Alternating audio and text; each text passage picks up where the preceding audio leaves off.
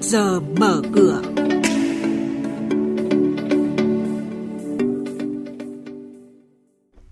Thưa quý vị và các bạn, kinh tế đang hướng đến hiệu quả và tăng năng suất. Vi phạm hành chính quản lý quỹ Thăng Long bị phạt 50 triệu đồng. Đó là một trong những thông tin đáng chú ý sẽ có trong trước giờ mở cửa sáng nay. Biên tập viên Bá Toàn và Xuân Lan sẽ thông tin chi tiết. Thưa quý vị và các bạn, thông tin đầu tiên chúng tôi chuyển tới quý vị trong trước giờ mở cửa sáng nay là báo cáo cập nhật triển vọng phát triển châu Á 2019 được công bố mới đây. Ngân hàng Phát triển châu Á ADB dự báo kinh tế Việt Nam tiếp tục duy trì tăng trưởng cao trong năm nay với mức tương ứng là 6,8%. Đặc biệt, tiêu dùng cá nhân tăng trưởng cao ở mức 7,2% và giá trị hàng hóa xuất khẩu đạt gần 200 tỷ đô la Mỹ là hai điểm sáng của kinh tế Việt Nam trong 9 tháng năm nay. Theo đại diện ADB, mặc dù tăng trưởng tổng sản phẩm quốc nội có chậm lại trong nửa đầu năm nay, song Việt Nam vẫn duy trì mức tăng trưởng vững vàng. Dự báo lạm phát được điều chỉnh giảm từ mức 3,5% ban đầu xuống còn 3% trong năm nay. Theo báo cáo từ Viện Nghiên cứu Quản lý Kinh tế Trung ương, tốc độ vốn hóa thị trường chứng khoán đã tăng rất nhanh kể từ năm 2016 đến nay. Điều này có thể làm gia tăng mức độ dễ tổn thương của thị trường chứng khoán trước nguy cơ thoái vốn, nhất là thoái vốn và chuyển vốn của nhà đầu tư nước ngoài. Trong chương trình cơ cấu lại nền kinh tế của chính phủ, cơ cấu lại hệ thống tài chính trong đó các tổ chức tín dụng luôn là trọng tâm và ưu tiên số 1, xử lý các ngân hàng thương mại yếu kém, xử lý nợ xấu. Tuy nhiên, nguy cơ tiềm ẩn nợ xấu vẫn còn lớn. Việc xử lý nợ xấu đi vào thực chất và quyết liệt hơn từ năm 2015. Kết quả ghi nhận tỷ lệ nợ xấu vào tháng 9 năm 2012 ước tính là hơn 17% tổng dư nợ tín dụng, song đến cuối tháng 12 năm ngoái, toàn hệ thống đã xử lý được hơn 890.000 tỷ đồng nợ xấu. Ban quản lý đầu tư xây dựng khu đô thị mới Thủ Thiêm vừa trình Ủy ban nhân dân thành phố Hồ Chí Minh kế hoạch đấu giá 55 lô đất còn lại tại Thủ Thiêm. Theo ban quản lý đầu tư xây dựng khu đô thị mới Thủ Thiêm, việc đấu giá 55 lô đất này dự kiến thu về cho ngân sách khoảng 22.000 tỷ đồng. Tuy nhiên, theo nhiều chuyên gia, con số này là quá thấp so với giá thị trường, bởi Thủ Thiêm có vị trí đắc địa, dư địa phát triển là rất lớn. Việc định giá thấp không chỉ giảm thu ngân sách mà còn ảnh hưởng tiêu cực tới thị trường. Diễn biến chỉ số chứng khoán chốt phiên trước có gì đáng chú ý?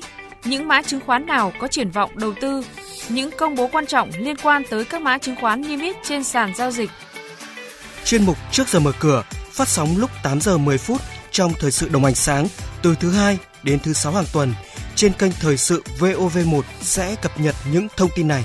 Trước giờ mở cửa trên kênh thời sự VOV1, thông tin thị trường tài chính, chứng khoán tin cậy, kịp thời, hữu ích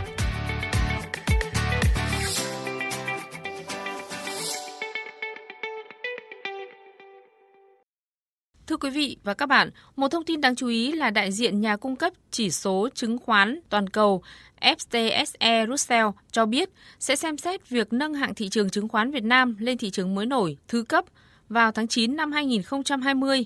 Trong bản đánh giá thường niên, FTSE Russell ghi nhận những nỗ lực của Việt Nam trong việc cải thiện và phát triển thị trường vốn, Mới đây, Ủy ban Chứng khoán Nhà nước đã ra quyết định xử phạt vi phạm hành chính trong lĩnh vực chứng khoán và thị trường chứng khoán đối với công ty cổ phần quản lý quỹ Thăng Long, số tiền là 50 triệu đồng. Trước đó, 5 nhà đầu tư khác cũng bị xử phạt vi phạm hành chính. Về diễn biến giao dịch trên thị trường chứng khoán phiên cuối tuần trước, lực cầu tiếp tục gia tăng với tâm điểm là các cổ phiếu vốn hóa lớn và blue chip đã kéo VN Index lên sát ngưỡng kháng cự mạnh 1.000 điểm. Tuy nhiên một lần nữa chỉ số VN Index vẫn chưa thể vượt qua 1.000 điểm. Với diễn biến như vậy, mở cửa phiên giao dịch đầu tuần hôm nay, VN Index bắt đầu từ 997,84 điểm, HN Index khởi động tại 104,77 điểm. Chuyên gia chứng khoán Lê Ngọc Nam, Phó trưởng phòng phân tích tư vấn đầu tư công ty chứng khoán Tân Việt dự báo diễn biến trong những phiên tới. Ờ, tôi thì ờ, thấy rằng tổng thể thị trường vẫn đang khá là ít cơ hội và do đó thì nhà đầu tư cũng cần phải lựa chọn tương đối là kỹ. Chúng ta thấy ờ, cổ phiếu ngân hàng và chứng khoán có cái mức độ hồi tốt vì vậy thì tôi ờ, cho rằng đây có thể chưa phải là cái động lực ờ, chính ờ, hỗ trợ thị trường vượt qua được cái mốc một nghìn điểm. Cái mức độ phân hóa giữa các cái mã cổ phiếu trong dòng ngân hàng có thể tương đối cao trong thời gian tới và đâu đó thì tôi nghĩ rằng là ngay cả lần chứng khoán một số mã cũng đã đang ờ, tiếp cận đến cái vùng kháng cự tương đối là mạnh. Do đó thì nhà đầu tư cũng ờ, cần phải chú ý ờ, không nên uh, mua đuổi các cái dòng cổ phiếu có cái mức độ hồi tương đối là lớn như dòng chứng khoán. Thông tin quảng cáo.